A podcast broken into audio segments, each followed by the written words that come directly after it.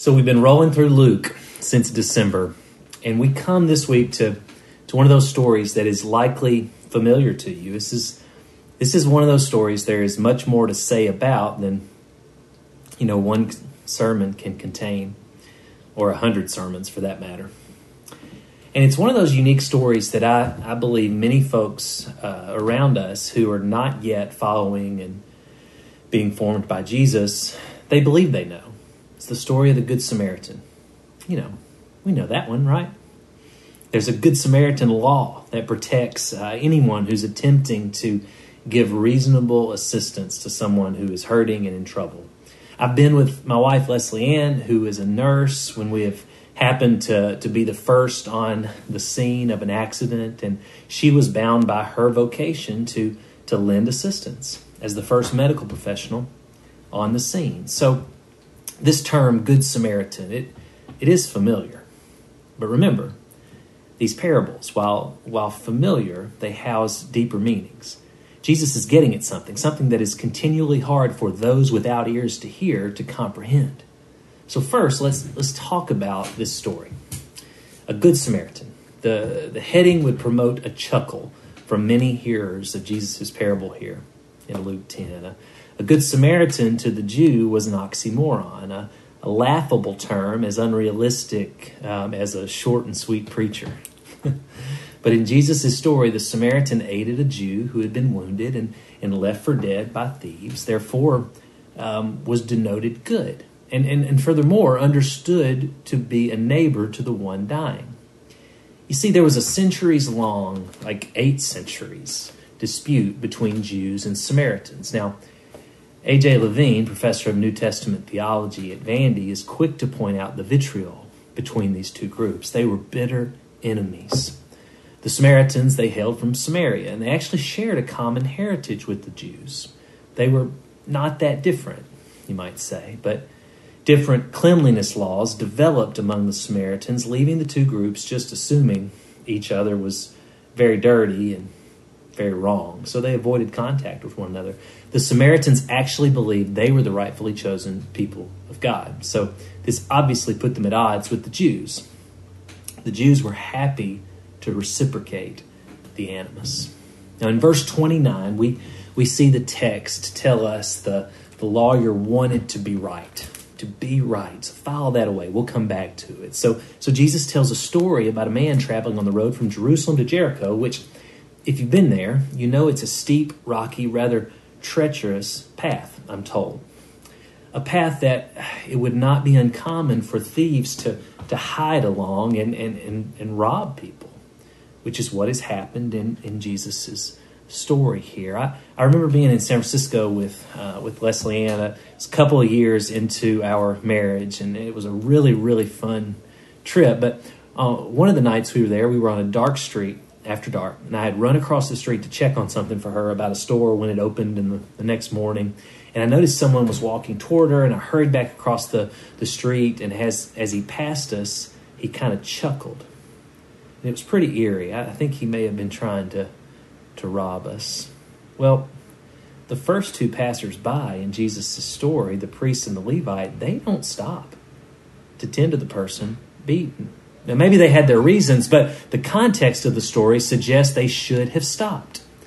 But it was the enemy, the Samaritan, who did stop, who took pity, who had compassion, who, who offered medicine in the form of wine and skin balm in the form of oil, who, who offered housing. He, he went the extra mile to care for the one he was supposed to hate. And then Jesus changes the original question with his his answer to the lawyer's question, Who is my neighbor? Jesus asked who proved to be the neighbor to the person in trouble. And the lawyer answers correctly.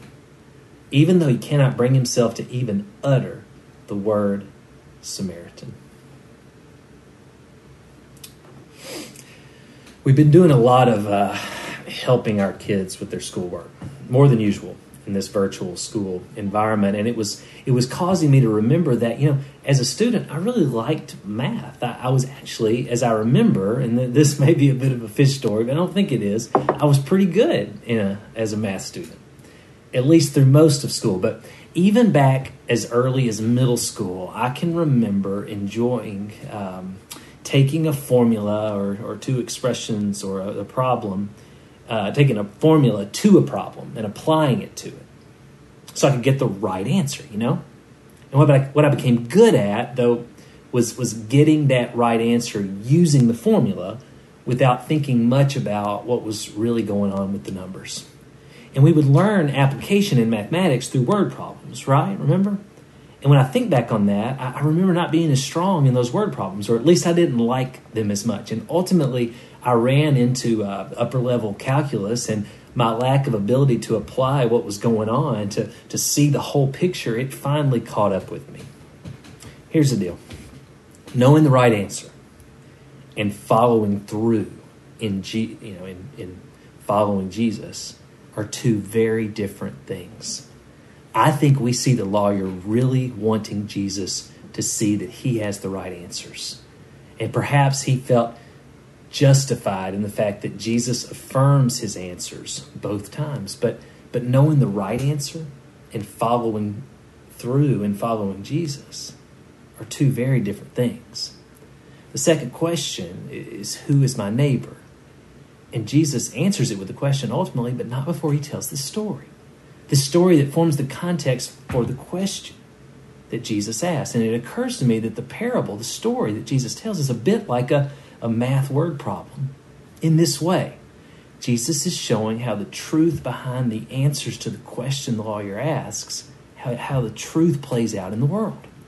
And it seems to me that this lawyer is a bit like me in math, has the right answers, but is really pretty clueless about how those answers apply. He asks two good questions, but it but it seems like he, he does so in a bad spirit, like he's like he's trying to show Jesus uh, Jesus who has been wowing the crowds throughout Luke up to this point with his teaching. He's trying to show Jesus that that he's pretty smart too. You see, asking questions to gain a spiritual advantage over someone Come on. That's no mark of someone who is following and being formed by Jesus. And neither is asking questions with, with no real intention of taking to heart the answers and employing them in our lives. That will eventually get you a C minus in Calc 2. Having the right answers does not mean you know God. And being a Christian is not solely to say you are one. So if the question, what must I do to inherit eternal life, has ever occurred to you, great, ask it, but be ready for the answer. And if you truly want to know just, just who is our neighbor, great, but be ready for the answer and what it asks of us. In both cases, Jesus tells the lawyer to, to go and to do. And in both of these cases, Jesus affirms the lawyer's answer and then says, and go and do likewise. Fleming Rutledge is a super gifted theologian and preacher. She, she once said this It is a terrible misunderstanding of the gospel to think that it offers us salvation while relieving us of responsibility for the life of the world, for the, for the sin and the sorrow and pain with which our human life and that of our fellow men and women are so deeply interwoven. I love this quote from Fleming Rutledge. But I also understand the tension here. As my buddy Matt Pearson pointed out to me recently, we have to be careful in how we expound on, on such a beautiful expression as this quote of our faith because we don't want to give off the impression to anyone searching, anyone who is yet to follow and, and begin being formed by Jesus, that in meeting this great responsibility for us, that we have uh, this great responsibility we have in the world, that it will garner for us salvation.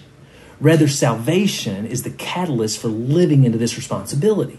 But just as the fruit produced reveals where the good soil is from our story last week, someone who is truly following Jesus will love their neighbor as they love themselves. Peter John Gomes was an American preacher and theologian, the, the Plummer Professor of Christian Morals at Harvard Divinity School. And he asks us to keep in mind that that Jesus does not bid the lawyer to love the Samaritan for what the Samaritan did. Jesus asks the lawyer to do what the Samaritan did and to do it for love. You see, this is the problem with racism the racism that existed between Samaritans and Jews, the racism that exists, existed between Jews and Gentiles, and the racism that exists between white and black. To put someone or some group off as, as less than reveals that we ourselves are still lacking something. We, we feel less loved than we would like to be. So, so we deem them less lovely than we are, and we feel more loved, at least more loved than them.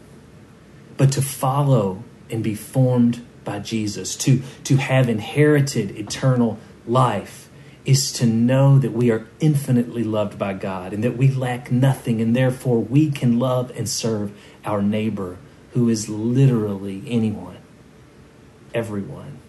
One of the most jarring stories I've, I've heard from the civil rights era involved a black mother and her 12 year old son. Now, I have a 12 year old son. And this young man, a diabetic, he got very ill. His blood sugar skyrocketed and he needed emergency care immediately. It was very serious, but it was treatable. Unfortunately, they were four miles from a hospital where they lived. Unfortunately, that particular hospital only served white people. The nearest hospital that would care for her son was 80 miles away. He died en route. Now, at first glance, I really don't understand how something like this could have ever happened. How did we ever think that that, that was okay or even right? But then I remember that the priest and the Levite, they just passed on by. And and I know we still today have so much to learn, so much more to learn about how, how we can love each other as neighbors, as Christ loves us.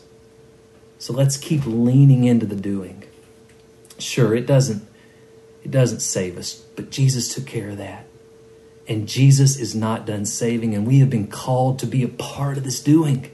So be open to what God is asking of you, and let's not be satisfied simply knowing it.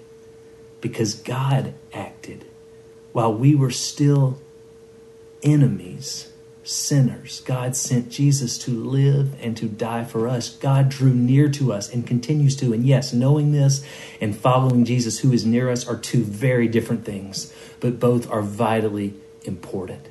The Samaritan knew it was right to help his neighbor, and he did it. Now go and do likewise.